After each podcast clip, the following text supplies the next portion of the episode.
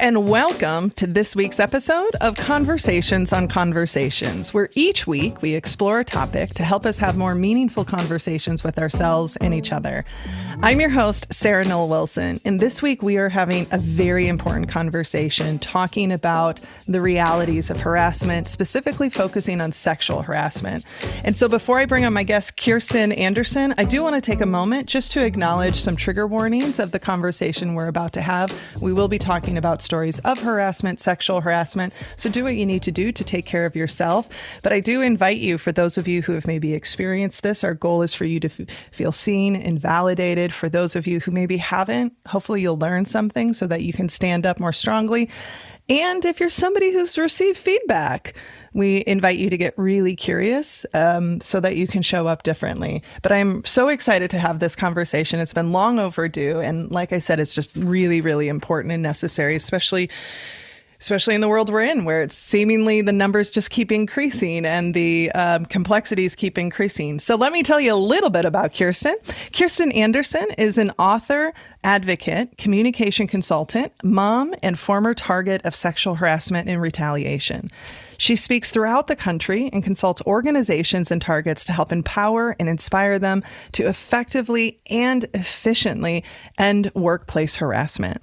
Kirsten takes pride in normalizing a conversation about the complexities of workplace harassment, bullying, and retaliation in an effort to create more engaging and productive workplaces. Kirsten recently published her new book, More Than Words Turn Me Too into I Said Something. She's a 2018 Metro Woman of the Year and an Inspiring Woman of Iowa finalist. Welcome to the show, Kirsten. Thanks for having me. What else would you want our audience to know about you before we dig into our topic today? That I am passionate about ending workplace harassment. My goal is to see it obliterated in my lifetime. Mm, I I want that for all of us. Yes. We need that for all of us. Yes. Talk to us a little bit about your journey to this place of advocacy and the work that you do and the and what you're so passionate about. And feel free to share as much as little that as you think Sure. would be necessary for the audience to know. Sure. Um, well, this whole journey started over a decade ago when Hmm. I worked in a toxic work environment. It just so happened that it was at our state capitol. And um, I worked as communications director for uh, the Iowa legislature for five years. And that entire time, I was sexually harassed, bullied, and eventually retaliated against. And um, it- when I say toxic work environment, it was that's really being nice. I mean, I was was gonna say, reading your stories. Yeah, that's Mhm. pretty tame. It was a locker room environment. It was um, talking about women's body parts um, as if we right in front of us, as if we weren't even there. Um, it, it was um, deplorable talk ab- about you know everything from race, ethnicity, religious. Um, nothing seemed to be off limits. Mm. And I knew that working in the state house in this environment, it was this was illegal. What was happening to Mm. me and my coworkers, it was illegal. And finally, I had the courage. I got the courage, built up the courage to speak up about it. I asked for the workplace to change. And um, the fourth time that I asked for it to change, I was summarily fired seven hours, literally seven hours after making the request. So I I knew that also fire me being fired that was illegal, Mhm. and I took matters into my own hands and I made the decision to sue my employer for sexual harassment, retaliation, and wrongful termination. And that set me on a legal battle that ended up being about four years long. Mm. But ultimately, um, I won. I, Mm. I won my case against the state. Um, and that set me on a path of advocacy. And then I wrote this book to help other targets who have experienced harassment. And in, in my advocacy work, I have found, Sarah, that I my situation is not unique. There are so many of us, men and women, who have experienced either toxic work environments, sexual harassment, bullying. it's the it's the dirty secret that mm-hmm. we're just not talking about and we mm. have to talk about it yeah. And and and I want to I want to take a moment because there's language you're using and you talk about this in your book about why you use the word target versus victim. So I want to take a moment just to pause on that and then I want to go into how how prevalent I mean how prevalent it is whether it's from a sexual harassment perspective whether it's from a racism, you know, we're seeing a huge rise in um, attacks to our LGBTQ friends, right? And the trans community. Um, and and it it's so normalized. And you know it's either so normalized that we don't even eh, you know some people just don't even respond to it. Or as we'll get into um, there can be a big risk to speaking up. And there's calculations people make when they are either on the receiving end of it or they're seeing it happen um, but why, if we're going to change it, it, it literally is going to take all of us. So talk to us for a moment about that that choice of language you use. You know, because that was something that you spoke about. Of the word victim didn't feel didn't feel strong, like didn't feel right, and almost felt like a. You didn't use this words, but how I was re- like hearing it was just like a. Um, almost like re-victimizing you and using the word victim instead of a target. So say more about that. Yeah. So what happened to me ended up being very public. Um, my case and my situation ended up being in the local papers, on local television. Um, it was very public. And every time they referred to me as the victim, mm. I just felt like it was a gut punch. And so it's really important to me to change the vernacular and one thing that um, people they, they may or may not understand, but or they may not realize. So, sexual harassment is not about sex; it's about mm-hmm. power and control. Mm-hmm. And so, the people who are on the receiving end of that, those victims, their power is taken away from them. They are feeling emotionally so low and just deplorable and I experienced this. I felt awful about myself. I didn't think very highly of myself. I didn't care, you know, and everything was so public that hearing that word victim was just a punch to me again. Mm. So I use the word target instead because these these people who are being harassed and bullied it's for a window of time. Mm. It really is and you get out of that situation and you're able to recover, you're able to rebuild that self confidence because harassment and bullying, it, it tears you down. Mm. You have the power taken away. So you feel really low. And the word target is more of an empowering word. And you're, you are simply the target of harassment at that time. Yeah. And you have the power to take that back and rebuild that self confidence. So I wanted to throw the word victim out the window. Mm, hmm Yeah, it's interesting because that was one that I was wrestling with from the standpoint of sometimes uh, like using the language of victim, which, you know, like you understand and can appreciate why, right? Right. Why that's used.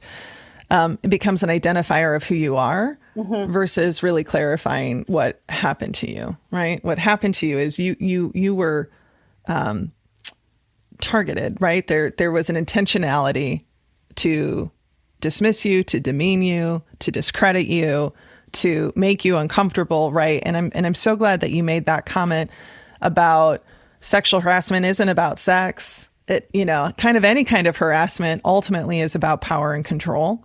Yes. Um, and and somebody wanting power over someone, someone wanting to control or get a reaction or um, or whatever the case might be. And, you know, and I think that one of the things that I want to highlight, you know, especially so we're we're for our global audience members, we're talking about this through the lens of American culture and some of the data I'll be sharing is through an American lens, not from a global lens. So I just want to name that. You know, but there's definitely some interesting stats that you shared in your book and and I wasn't like I wasn't surprised by them and I was still saddened by them, right? The fact that, yeah. you know, at least 81% of women Um, and 43% of males have experienced some type of sexual harassment. The one that was was really interesting to me is that the Equal uh, Employment Opportunity Commission shared that 75% of people who speak out are retaliated against, which is no wonder then why 90% of people don't. Right? Like, no surprise that when you speak up and speak out, just as you experience, there's going to be retaliation.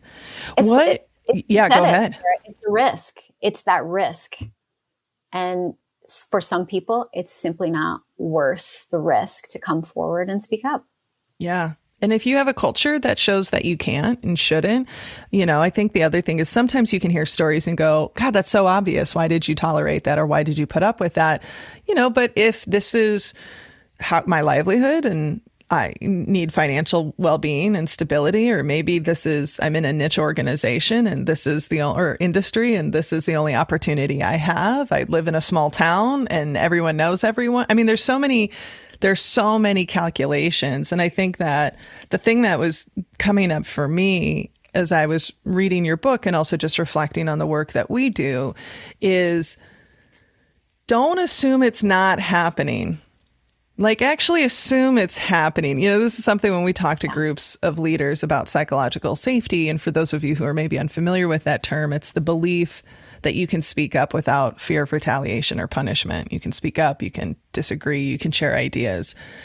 Is that people default to thinking, oh, I think I'm safe. I think we're safe, right? Like, are we yeah. safe or aren't we? Instead of asking the question, well, who gets to be safe? Like, who, who in your organization gets to be safe? And as a leader, I know that I have the greatest power in my organization. So, of course, I feel safe. And just because I feel safe doesn't mean other people do. I imagine that as you, you know, as you have been talking about this and speaking to groups over the years, um, I can only imagine the stories you've heard. You know, what are some of the patterns or what are some of the consistent themes that you hear from the folks who share their stories of being a target with you? And you can answer that however comes up for you? Yeah. The stories I've heard run the gamut. Mm. It male, female targets, um, it's all over the place. And now it's microaggressions. We're seeing mm-hmm. that. Mm-hmm. It's queen bee syndrome, where it's female on female bullying. Mm-hmm. Um, and because I think we as a society have become desensitized almost to mm. the disparaging comments and making it okay to, you know, say mean comments online or talk about people or even flat out spread lies online about others. I, I think our problems with this are they're growing and it this issue itself, sexual harassment and, and bullying in the workplace, it's morphing into something else.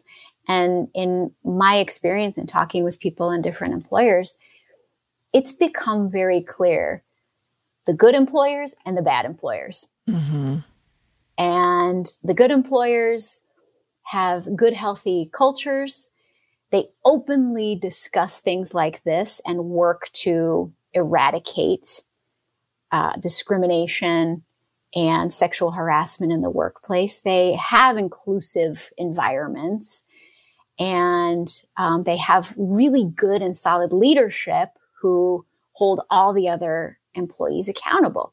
It's the bad workplaces, those toxic workplaces who aren't even open to change mm. that are experiencing the big problems. And it's not just sexual harassment. That's only, it seems to be only one piece of the, the bigger toxic environment puzzle. Notice yeah. how all these things are sort of interconnected with each other. Mm-hmm. Um, uh, yeah. I, and it can be hard. It's like sometimes you have to pick and choose your battles. And mm-hmm yeah, especially with the bad toxic work environments, um, that risk of speaking up it can be so great. I mean, there's so many other risks at those bad workplaces as well. And yeah. the question of, well, who who really gets to, you know, be protected? Sometimes it's it, yeah, those bad work environments, they are literally protecting mm-hmm. the harasser. Yeah, and I think it's, you know, it's worth noting, at least in our experience, it's not like equally balanced.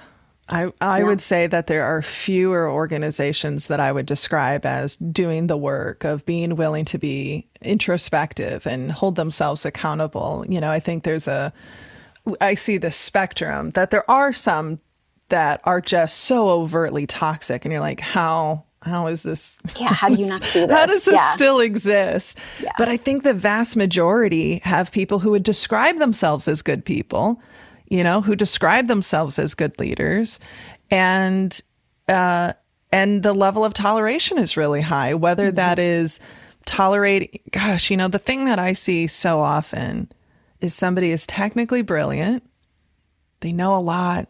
What would we do without them? Right? They're and, and they're incredibly harmful. There was, you know, some people, I think Simon Sinek calls them brilliant jerks. There was an article in Harvard um, that um, you know, talked about them as like the toxic rock stars. And and the you know the thing that we we're constantly telling our clients is your culture is created by what you do and don't do, what you say and don't say, what you celebrate and what you tolerate. And so often there's such a high level of toleration and they will see it. They will even name it. And we'll be in conversations with folks and it's like, I mean, we're sitting here going, you're you're sitting on a, a lawsuit. Like you mm-hmm you and and and we you know i say this not from any place of pride but 100% of the times when we have said you probably have a lawsuit on your hands because you're tolerating this within a year that's what ends up happening and yeah, and that's what's always so i mean i'm sure in your work as well right it um yeah just the the the tolerating the output for the cost of the input. I mean, that sounds so like technical, but just the the harm that happens to folks. One of the things well, I was curious. I, yeah, go ahead. In thinking about that, so in in my book, I put sort of a cost benefit analysis mm. of, you know, because you know the one thing that employers listen to is the money, and the money yeah. drives them, right? And so either th- those toxic workplaces, they either don't want to think about the expensiveness of it and really what's the, you know, the cost. But when I put pencil to paper and I did the research and looked at, okay, the emotional expensiveness, the lawsuit expensiveness, the, the, the loss in productivity from those who are being harassed, I mean, employers have so much money to lose. Hmm. And if they're not willing to take a look at that, the and what they're going to do with that toxic jerk or the genius jerk, mm-hmm. then they're going to pay the price. Because yeah, I, I, just feel like in this day and age, it, if you if we would have been talking about this ten years ago when all of this happened to me, it was slightly different environment. But nowadays, organizations really need to be on the watch. Yeah. Or they're going to, I mean, they will literally pay for it. I think, I think the, you know, the one, the one good thing of right, technology and being in community and conversations with people who maybe you wouldn't normally is is normalizing and reinforcing and encouraging people right to to speak up and to speak out and especially even if it's not happening to you and I think that that um, you know a couple of things have been coming up for me that it is such a significant cost. Like I want you and I both want everyone who's in a position of power and authority to care about the people that they are supporting. Right. And we know that that's not always the priority for all people. So if we have to go to the bottom line, right? Um, even just recently, I had a leader um, legitimately genuinely ask the question, I don't understand why I should care about people's feelings. And it took me off guard a bit. Um, I don't know if this person was playing devil's advocate. I don't know. I don't I don't know the intention. you know, but we but we started to get into it, and you know, their point was, if I, um, I mean, if we're productive, then why why should I care about their emotions? And I was like, well, so on a fundamental level for me, my ethics and integrity is that's a high value of mine is to make sure that people feel safe and we're right. creating an environment where people can thrive and we're not adding to their suffering. But, you know, I said fundamentally, there just is a cost. You will not get the best out of them. Like you just won't. You might get good enough, but you're never going to get great from somebody if you're not paying attention to do they feel good? Do they feel valued? Do they, you know, in the words of Tara Jaye Frank in her work, The Waymakers, she talks about the four needs of talent to be seen, to be um, appreciated, respected, and protected. Like if those are not present, you will never get someone's full best self. And what was the definition of productivity? Is my question then. Did they also have that? Skewed, yeah. Did they have a skewed view of what that is? Because all those four things you just said, that is what helps drive productivity. Yeah. I mean, that's a, I mean, that's a great, great counter question. Like, right. And in this, he and I got into it about yeah. like, what does success look like? And I'm like, you know, at the end of the day, you will have turnover, whether yeah. you will have turnover, whether that person leaves or doesn't. Mm-hmm like they will disengage. The resentment will be high right? They will shut down. They will hold back. They will play small. They will whatever whatever we do as humans in order to protect ourselves in that situation. One of the things one of the things in your book that i i really i i could tell how hard it was for you to speak to um you know the fact that you found yourself contributing sometimes Mm-hmm. And and and I appreciate it your honesty in naming and in the the reality of sometimes we do things not only to protect ourselves but also to like maintain our access to the power um, that's near us right when we talk about right. i don't white white supremacy white dominant culture right like I'm going to protect my access as a white woman to right like there are things we we do and I appreciated you being so honest and forthright about that and then also speaking to um, the impact that that had and I and I wanted to share with you something that came up for me and I'm curious to get your thoughts. So there's an author they are a uh, professor writer their name is um, uh, Al, uh, Alok uh, Vaid Menon. I might get that last name right, but they're um, a non binary and trans activist. And, and in one of their books, one of the questions that they ask their students to reflect on this, this was really coming up for me as you were talking about the realization of you became somebody you didn't want to be in order to just survive right like yeah. if if how in, in some way the survival mechanism was I don't want to be the target anymore. So how do we deflect it onto something someone else? But the question that they ask people to reflect on is what part of you did you have to destroy in order to survive this world? And that as I was reading that section, that was coming up so strongly for me from the standpoint of in that in those moments of just needing to survive. Um, and you know and obviously like where you are now in your journey and what you're encouraging other people is to to push against that and to show up differently right? And to show up mm-hmm. with courage. But i'm just curious what comes up for you as i share that because that was that was i really appreciated your honesty and vulnerability in naming that. And um and i think that's something that many of us might have found ourselves in of like you know, I sit there and go, maybe I, maybe I did bully people when I was a kid and I didn't realize it because I was just trying to make sure that it was deflected off of me. And certainly there have been times where even if I didn't contribute, I sure as hell didn't speak up, right? I'm still working on that. Like, how do I make sure I speak up? So I'm just curious to get your thoughts on that. Oh, that's wow, number one, that's such a good question. And man, that that hits home because as you said, I, I really there was a period of time when my fl- fight or flight reaction was to fight fight fire with fire mm. and just just to see if if it would deflect from me being the target mm. so by participating in the jokes by part by saying the bad disparaging things about my coworker i became the jerk i became mm. the harasser and oh, that just, it turns my stomach just thinking about it now because I don't like that person. I I I consider myself a caregiver, someone mm. who advocates for other people, not someone who pushes people down. And so becoming that person and realizing it and actively trying to change it what it was a turning point but that self-actualization was really important on my journey anyway just to recognize um, and i think that's important for everybody in tackling this particular issue especially thinking back and, and really reflecting that's how we're going to build allies that's how mm. we're going to really change environments when you reflect and say, oh my gosh, maybe I was a contributor.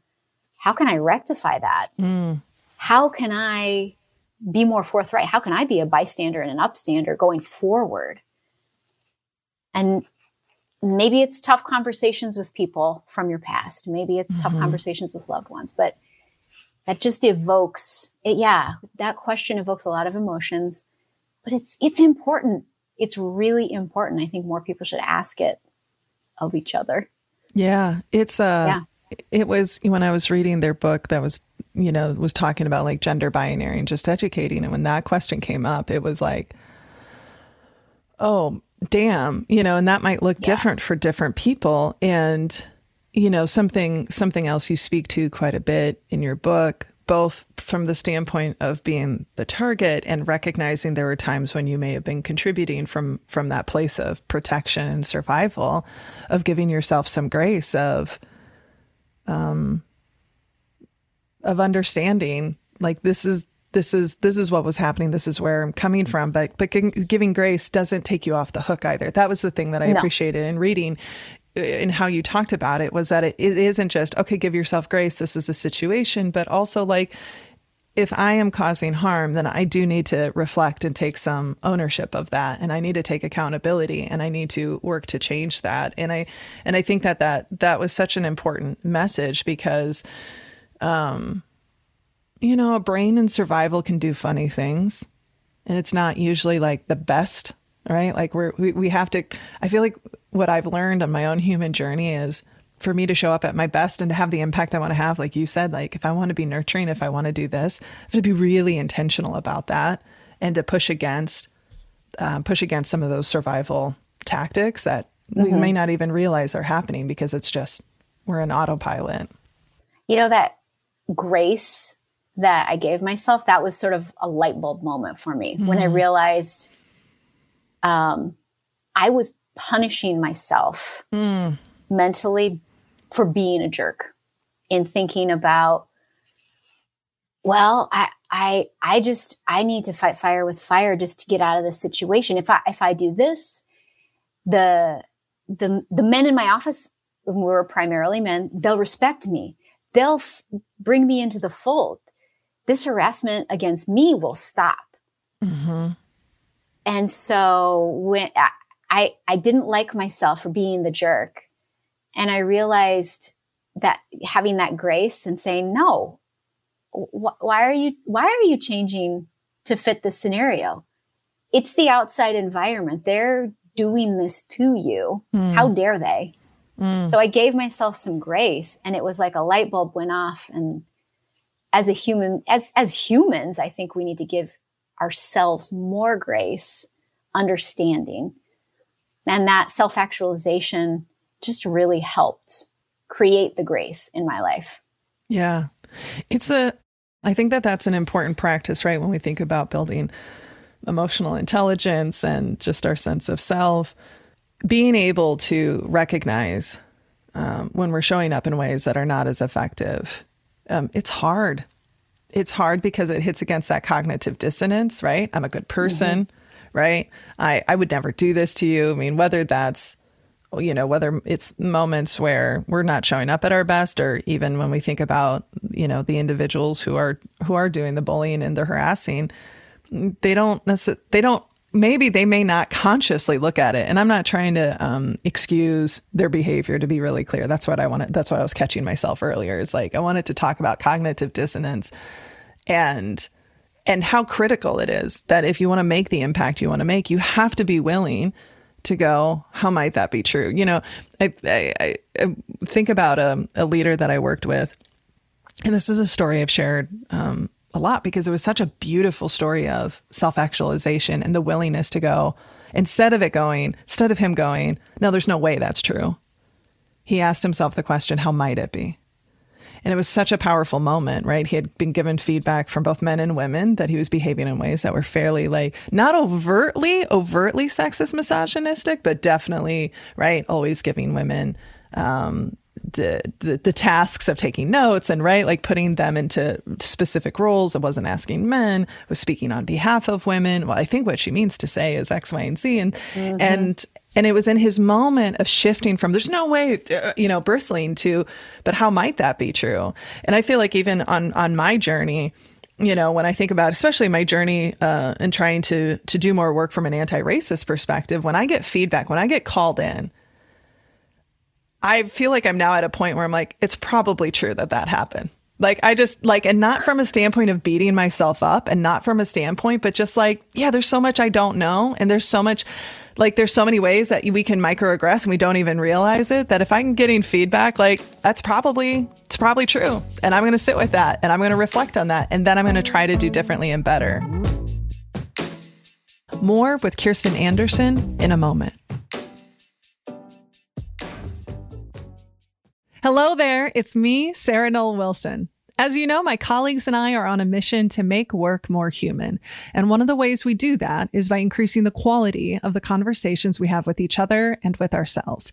Because doing so helps us all increase impact, deepen our relationships, and be able to navigate change and conflict more effectively.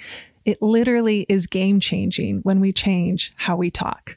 And we're excited to bring you a powerful resource to help you do just that. Join us for the Power Talk series, Strategies for Impactful Conversations, a series of seven webinars held once a month beginning in March, led by our skilled experts. Each is only 30 minutes long and focused on actionable skills you can apply immediately. Because as we all know, theory is great, but tools are better. We also know you're busy, which is why you can join us live or you can view the recordings on your own time. And the best part, my friends, is that access to this entire series is only $229. That's right, seven months of focused development for only $229. You can go to our website, sarahnollwilson.com slash shop for more information about the dates, the topics, and to sign up today. Again, that is sarahnollwilson.com slash shop. We look forward to having more powerful conversations with you all you know, you talked about how when you were experiencing it, you're going into that sort of fight, fight mode and flight mode. And I think that as women listening to this, particularly women, but it may may not be limited. I'm going to speak from my experiences being a woman is, you know, sometimes when you're in those situations, you're kind of like, did that just really happen?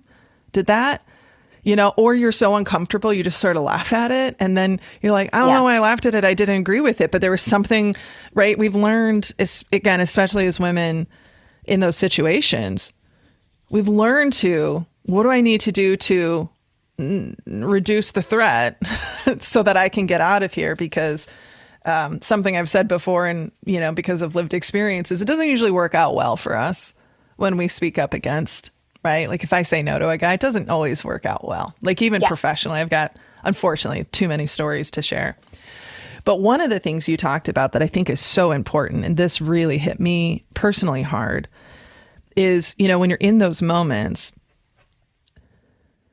that it, it, you can be gaslit by other people, but then it can create an internal gaslighting, right? Of, yeah. of, uh, you know, you, uh, you talked about, right, like the questions you were thinking of. Um, how did I cause this? What did I do to, to to deserve this? How did I respond? And, you know, that I had a situation, um, unfortunately, all too recently, where we were in discussion with a potential client. Their behavior started to become, um, their communication style started to become threatening almost. And um, we all were just like, this doesn't feel right. This doesn't make us feel good about this partnership. They were being so aggressive in getting to the finish line that it just threw up some red flags in a way we had never experienced.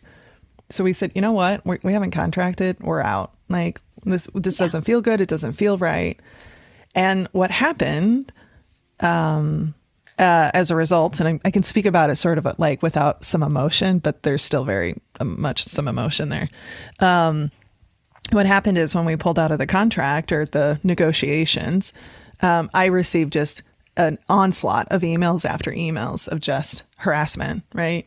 yeah, I can't believe you did this. This is the you're the worst. You're the most immoral person I've ever worked with. You're the right. There was just an unhinged response that can be easy to be like, well, no, that's just on them. They just clearly there's something not right. They're having an emotional reaction. It's unhinged, whatever the case is. But when you are the target, when it is coming to you, and when you have had lived experiences that that trauma is now coming to the table of every other situation where you've experienced that kind of harassment or harm, I found myself, even though it was so obvious, I'm like, I had the receipts. I, we, we had all the emails of how professional and polite we were, right? And, and how we were trying to navigate it that anyone externally would never question. But I was questioning what did I do to bring this on? What could I have done differently? Was there something I did to trigger this?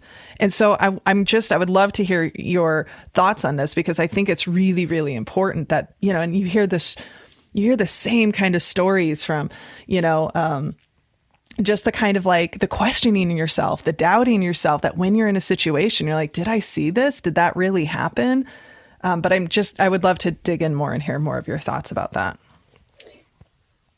You, yeah, you experienced, we're, we're going to unpack a lot of that. Gosh. Okay. So a few things come to mind. You know, I, I am a processor. So when I take things in or I experience something, it takes me a bit to mm-hmm. recognize and realize, oh, what did you just say that? What what's really going on here? And everyone else should should do the same. Take a pause mm-hmm. and process. Mm-hmm. Totally natural. It's a human reaction and there's nothing wrong with it. And all those questions you ask, oh my gosh, is it me? What did I do? That's only natural. It's also okay to question those situations like, whoa, whoa, whoa, whoa, whoa.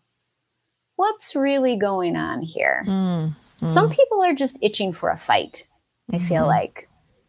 And it doesn't matter what what you're doing or what your coworkers are doing. You are simply the target of that aggression at that time. Mm-hmm. And you have no control over, you know, what's going on on the other end. You can only control your reaction to it. And I think you handled it really well. And I don't think you should feel, and anybody for that matter, they're the target at the time, question it. And it's okay to push back. Hmm. What I what I didn't do and or I waited too late to do was push back hmm. in a lot of situations. And that's natural. You know, there's risk, there's fear going on in a lot of these situations. But it's completely okay. And people need to know and understand that they can push mm. back. They can ask these questions. They can challenge others. Um, you know, challenging somebody else in the workplace isn't going to get you fired. You know, I feel like um, as humans, we want the best for each other. Generally speaking, we do. Mm-hmm, mm-hmm. And that's not going to get people in trouble. Challenging for being better. Mm. It's hard. I mean, yeah. because it's so emotionally driven. Right. Well, and and you know, and remind me, did you grow up in the Midwest? Was mm-hmm. is this your birthright? Right. Yep. So it's like good mid- Midwest white women were raised to be polite. We are conditioned to be we're polite. conditioned, yes. right? We're conditioned. When I say raised, yeah. I don't mean like my parents or your parents. Like we are conditioned. We are conditioned to be nice. We are conditioned to be like subservient and And, you know, and one of the things when I talk about with colleagues of mine who might have different backgrounds, different lived experiences, I'm like, so much of our conditioning is to be liked, not necessarily to be safe or to be respected. And that was something I definitely was a theme as I was reading your book of like pushing against that social conditioning mm-hmm. of um, you know, and, and and every every culture is different. But just speaking from you know lived experiences, everyone you know that most of the people who I'm in conversation with outside of clients, right, are like, yeah, we, you know, and and and the niceness is the there's a great book by Regina Jackson and Saira uh, Rao, um, White Women, What You Know About Your Racism and How to Do Better. And they're like, your niceness is killing us and it's killing you. And That's true. It is. And it's, you know, and and the thing that the thing that is important for us to hold on to, I think, and I, am curious to I want to I want to dig into this with you as well is one of the things that can make it less scary in speaking up. Because I mean, yeah, I, I I hear you when you say like, well, if you challenge people, you won't lose your job, but you you can because you did, and we see it, right? Like, it does happen. It's not you know, but there are things that I sit there in my head and I go, man, if you're experiencing harassment, document. Like if you're experiencing it, like get receipts, you know, like get receipts. But the other part of it is how do we be better allies? And that word is a little bit loaded, right? I don't get to dis- I don't get to declare I'm an ally, right? But like how do you use the language upstander and bystander? So say more about say more about that because that, you know, whatever group is being harmed and marginalized, if we are witnessing it, if we see it, and even if we don't say anything, I think the thing that's so important is you not saying anything is condoning that behavior. It's absolutely condoning that behavior. And um, what I experienced in my toxic work environment, there were very powerful women who witnessed me being a target of harassment. And they did nothing and they said nothing. Even after I was fired, they did nothing and said nothing. And that is akin to doing the harassment. When you are in a yeah. position of power and you say and do nothing, and you have the ability to do so, that's condonement, mm-hmm. right? And so I feel very strongly that if we're going to change these environments, it's going to take allies and this bystander and upstander sort of movement. And that simply means having each other's backs and saying something. And it doesn't have to be much. But when we witness or experience something, just putting a pause on it and saying, hey, did I hear you right? Or please don't say that again. Mm-hmm. Or have you taken the harassment training that we get every year? Maybe you should retake it. or, you know, did you really just say that to Jane Doe mm. over there? I don't think she would appreciate that. Mm-hmm. Little things that don't maybe seem like much, but they're really powerful. And that's what's going to move the needle. It's going to be bystander, upstander intervention. One of the things you talk about that I really appreciate is, you know, just naming how that can be scary and a risk for people. And again, depending on your culture conditioning and the power you have informally or formally. And one of the things you encourage people is like find a couple of phrases and practice them. Practice them over and over and over. So in that moment, in that moment, you can speak up and speak out in a way that is, um, you know, hopefully can help de escalate, or if nothing else, it just holds up a mirror to say, hey, that's not okay. Yeah. Um, I don't know what you're, you know, I, I find myself, I have a couple of, I have a couple of phrases as I'm continuing to build that muscle. There's, you know, it's, int- it's interesting because there's definitely areas in my life where I feel very emboldened and I feel very confident and I feel very courageous. Um, certainly, when somebody is hiring me as a consultant, it's sort of I'm I'm ready to be fired at any moment. Right? Like you're literally hiring me to help you be better. And so I'm going to hold up this mirror. Um, I certainly will miss There's lots of times I miss things because I I just don't realize it.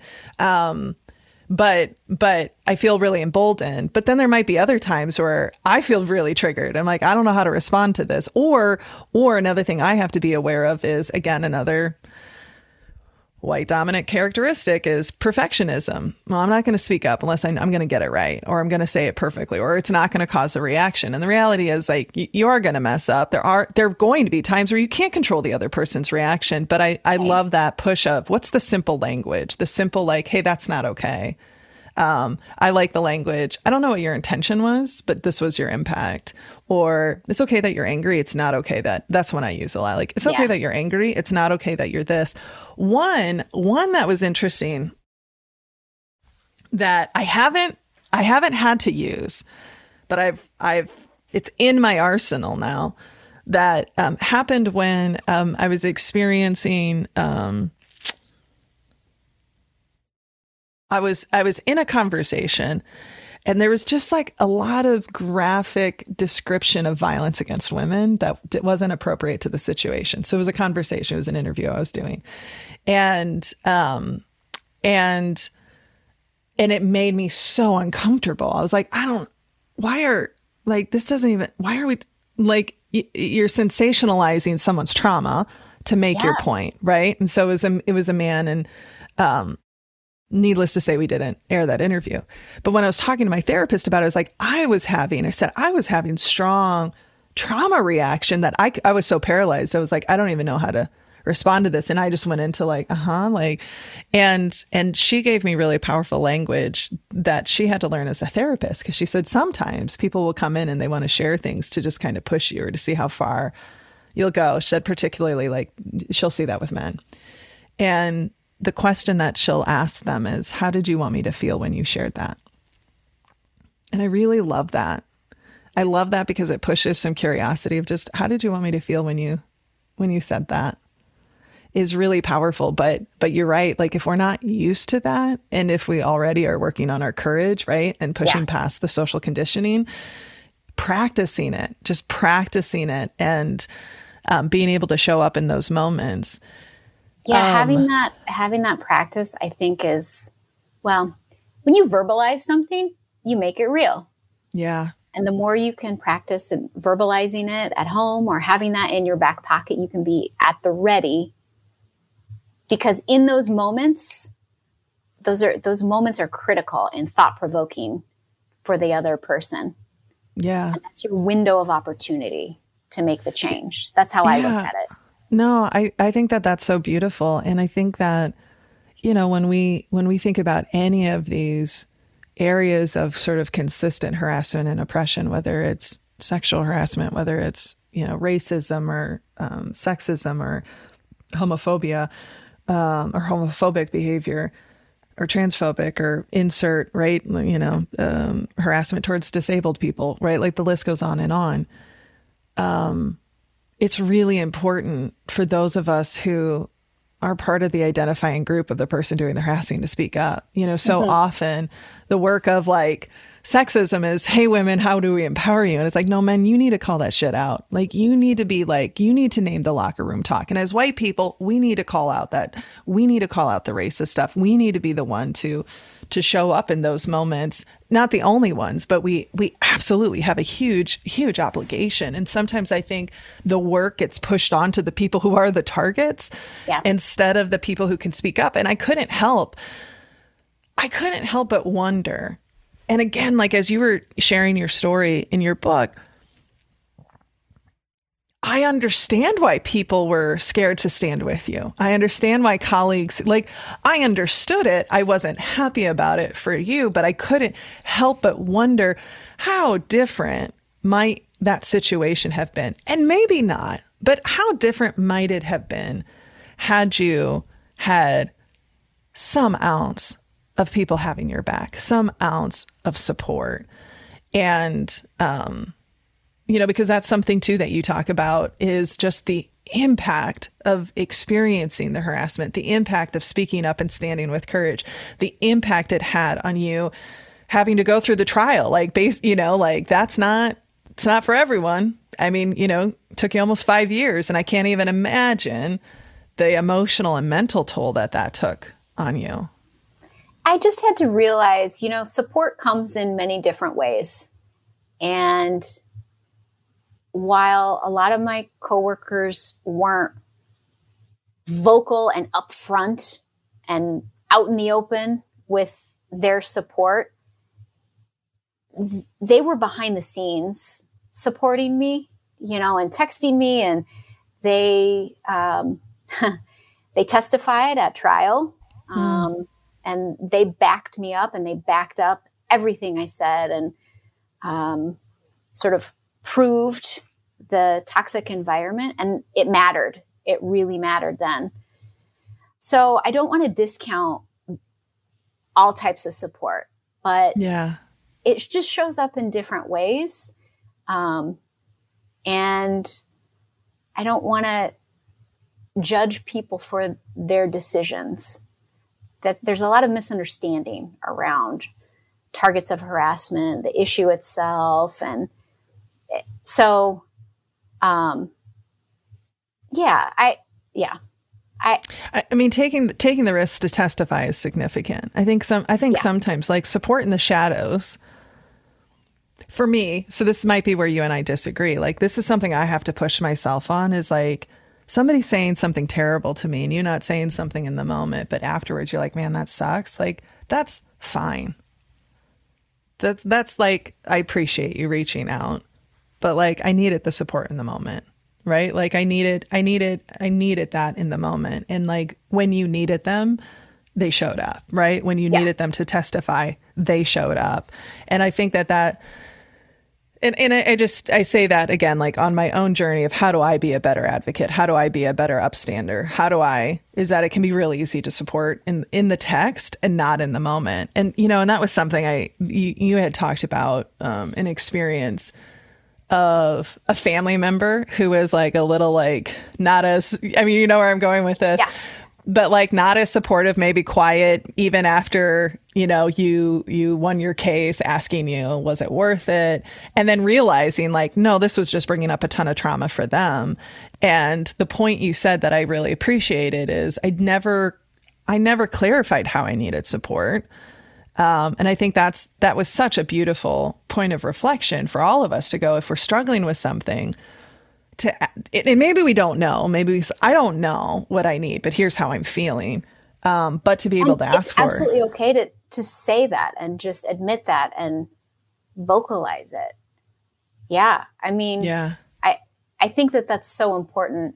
And that realization for me was helpful on my journey that oh yeah well if i don't say what i need who, who's going to know yeah who's yeah, going to know yeah and, and being and, and and and I think you know when I think about my experience, when I think about the situation that I I shared earlier about the uh, individual who who lashed out and um, the only word I would use is unhinged, became unhinged. And when I say unhinged, I didn't mean I got one email. I got like six emails in a matter of like four minutes. And one of those emails says, just forget that I even exist, right? Like a professional moment. Wow. But what I, what I realized that I, which is to- totally to be clear. I want to be really clear. 99.9% of the companies we work with are incredible and amazing and want to like do well. This was a very much a an outlier experience.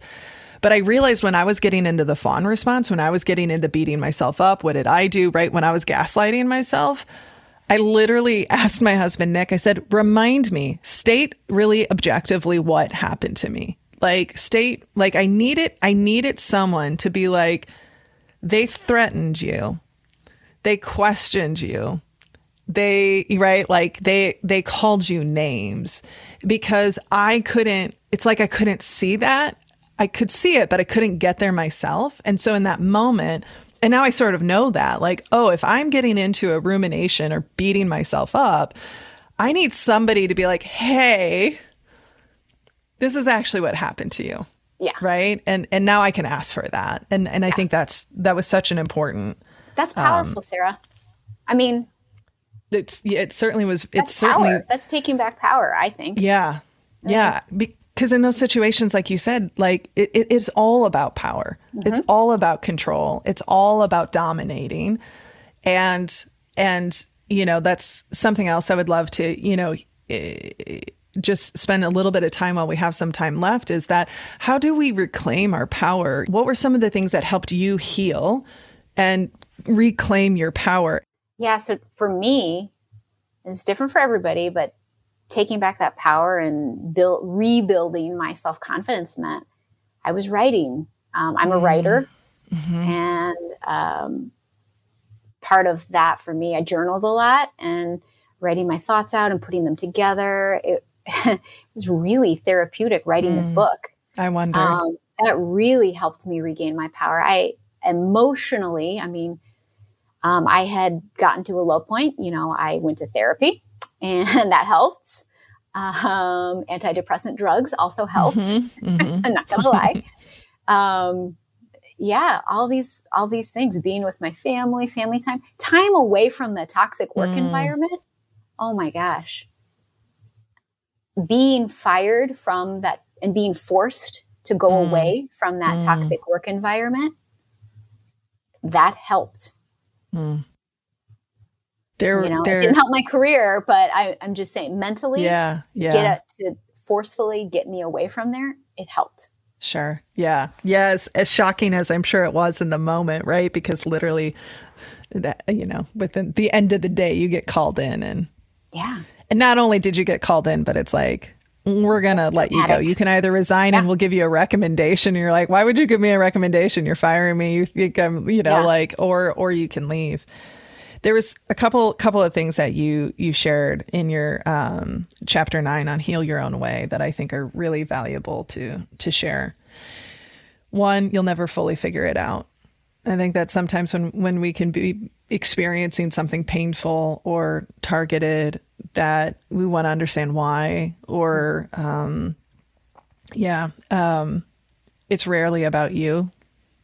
I think is a really important reminder that when someone's acting out in that way, it's it's not about you, it's about them. Um, you know, the whole idea of throw any preconceived notions of neat and tidy closure out the window. I know that that was something that you you really wrestled with. Like I just wanted an apology, I wanted an acknowledgement. And so often in these situations, I think you even said in your experience, like I've never seen somebody who did the harassing apologize. Never, not once. Yeah. Never. It um even that folks like that i mean that's work for all of us to go how when have there been times when we have done something that have caused harm? And how how can we like lean into that with an incredible amount of humility and own that? Because you know I, I, well let me i want to share the last one i want to come back to this.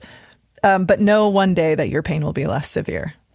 I think is really that was really powerful the um you know going back to that idea some so often what we see in workplaces if something like this happens and you you refer to it as like the knock it off like just say hey knock it off bob or knock it off jill or knock it off whoever like hey just stop doing that. Or or we see situations where so i'm speaking to you hr folks i'm speaking to you leaders who have control over these situations the problem's just moved but it's never resolved like, oh, he can't get along with this person, you know, or these types of people. We're just going to move him to a different shift, or we're going to just, and there's no healing as an organization in these moments doesn't happen just because you shift the problem. I mean, it just won't happen. And, and there's no reflection and there's no education. There's no helping that person understand why they did what they did was so harmful. Now you can't force them to understand or to agree with it, right? But if the if the response is just we're removing the problem and then we're not addressing it, that can just further the harm. And not only that, but I think something that I see is, you know, organizations will eventually get to a point where maybe somebody toxic gets removed. Like eventually, and let's be clear, usually it takes like there's a lot of tolerating that gets to that point you know, sometimes I'm like, how many bodies? Like, how many more bodies do you need? Yeah. And then, and then what's missing is is the the reflection on, and this is part of the work that we're so passionate about. How do we, as an organization, really reflect and get really curious and courageously curious about why did we why did we tolerate that for so long? What did we do that contributed to it? And what do we have to do to make sure that that doesn't happen again? Because I think sometimes it's like, well, we've shifted it, we've moved it, we've rubbed our hands of it, we've washed our hands of it, instead of like, yeah, and that person worked here for 20 years. This person was beloved. They were promoted. There's something about our culture that contributed to this. And that that part, I don't see that near enough. I don't see the reflection individually. I don't see the um, you know, holding accountable other than just shifting the problem. And I don't see the reflection as an organization as as much as I would like to, for sure. Yeah, those those workplaces are the good workplaces will ask the questions. Yeah. Right? They yeah. want to know, they want to change. It's the bad workplaces that don't even want to ask the question, right? Yeah. Because they're afraid of the answer and they're afraid of the change. Yeah. Yeah. And what what they will this mean for me? Wrongly so that it'll be too disruptive. Mm. Mm. What do you have any do you have any examples where like not we don't need to go into specifics and I want to be thoughtful of time but like we've witnessed what is possible mm-hmm. when people ask the question and it's individually within relationships within organizations. And when there's reflection when there is ownership when there is a commitment to do differently it always increases the psychological safety or at least it sets or at least it primes the the the foundation that we can go to a further place. Like maybe people aren't there yet but we can we can get there. And i'm, I'm sure you i'm sure you've seen lots. Hopefully you've seen some stories of those kind of uh, turnarounds yeah those good places and i think it can be boiled down to one word trust mm. and when you have a seat when you give your employees a seat at the table and when you have accountability and when you build psychological safety and your employees are productive and they feel okay to take risks and be their authentic selves, it's trust. Mm-hmm. And those organizations, they know how to handle it, they know how to give it out, and they know how to deal with it appropriately. Trust is a powerful thing. Mm-hmm. And I, I think those organizations, they have it and they know what to do with it. Yeah. Yeah. And they know that it's not something that's done. They know that it's like a constant act. I think that's the thing. When I think about the leadership teams that I would describe as like more moments of amazing than not, because there's always going to be, you know, yeah. bumps, but like they understand that it is an active choice every time. Every conversation is is like a moment that we're we're building or, or yeah, not. it's an trust. active word that trust yeah. is active. Yeah. yeah. Kirsten, this has been such a treat to have you on the show. I always ask our guests uh, this final question, and I realize I didn't send it to you. So if you need a moment to think about it, and and you've shared some of it, but I'm curious what else comes up for you. You know, in the spirit of of the idea of how do we change the conversations we have with ourselves and others. What was a conversation you had with yourself or with someone else that was transformative for you? it was myself. It was a conversation with myself and uh, the the manager that I currently have at my current employer. And he said to me, "You are a professional. You were hired for a job. You have a right to be here." Mm. And that was almost like a permission conversation. I and I still struggle with it sometimes imposter syndrome. Mm-hmm. And feeling like, oh, I'm not good enough. Do I really deserve this job?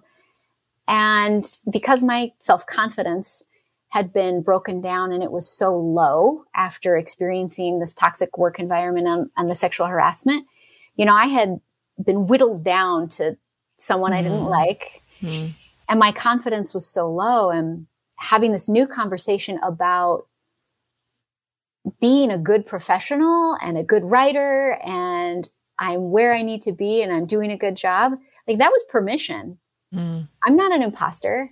I, I, I'm doing good work. And I don't know. I think that was transformative and more people need to have that type of conversation.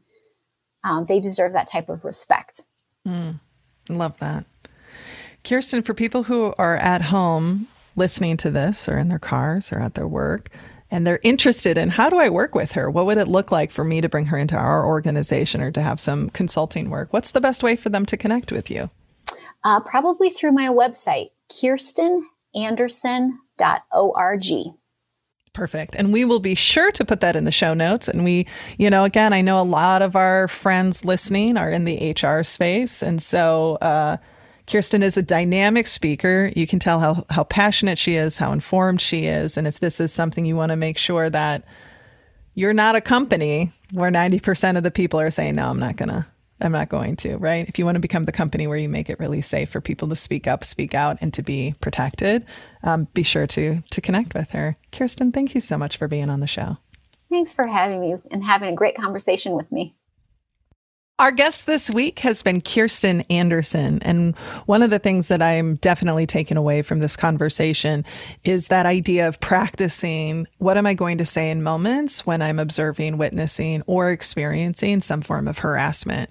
Um, and, you know, there's such common situations that we can be prepared for these. So that's something that I'm going to keep working on. And I'm just so grateful that she um, put her story out in the way she did and told it so vulnerably. And hopefully, for those of you who are listening who've maybe experienced something similar, you know, she and I were talking afterwards, and we just hope that this helps you feel seen and validated and hopefully gives you some more tools so that you can move forward in a way that feels really good for you. And we want to hear from you. So if there are things that resonated, if there's things that came up for you, you can reach out to us at podcast at sarahnollwilson.com or you can find me on social media where my DMs are always open and we want we want to hear from you. We love to hear from you. So be sure to to to drop a note and let us know, you know, what resonated, what are some of the conversations that have been most meaningful for you or what conversations do you want us to explore? And if you'd like to find out more about the work we do to help you and your team have more meaningful conversations and build the relationships that matter, check us out at sarahnollwilson.com. And if you haven't picked up my book, check it out. Don't Feed the Elephants, wherever books are sold. It is my love letter to fellow avoiders of conflict. And if you'd like to support the show, you can do so in two ways. The first is becoming a patron. You can go to patreon.com slash conversations on conversations, where your financial support directly and 100% supports the staff and the team that makes this podcast possible. And another way you can do that is by making sure you rate, review, and subscribe to the show on your preferred podcast platform. This uh, doing that helps us gain exposure so we can bring on really great guests like Kirsten. Thanks to our incredible team who makes this podcast podcast possible to our producer, Nick Wilson, sound editor, Drew Noll, transcriptionist, Becky Reinert, our marketing consultant, Caitlin Summit Nelson, and the entire Snowco crew. And a final thank you to our guest, Kirsten Anderson, for sharing so vulnerably her experience and helping us all show up and do better. This has been Conversations on Conversations. Thank you all so much for listening. And remember, when we can change the conversations we have with ourselves and others, we can change the world. So be sure to rest, rehydrate, and we'll see you again next week.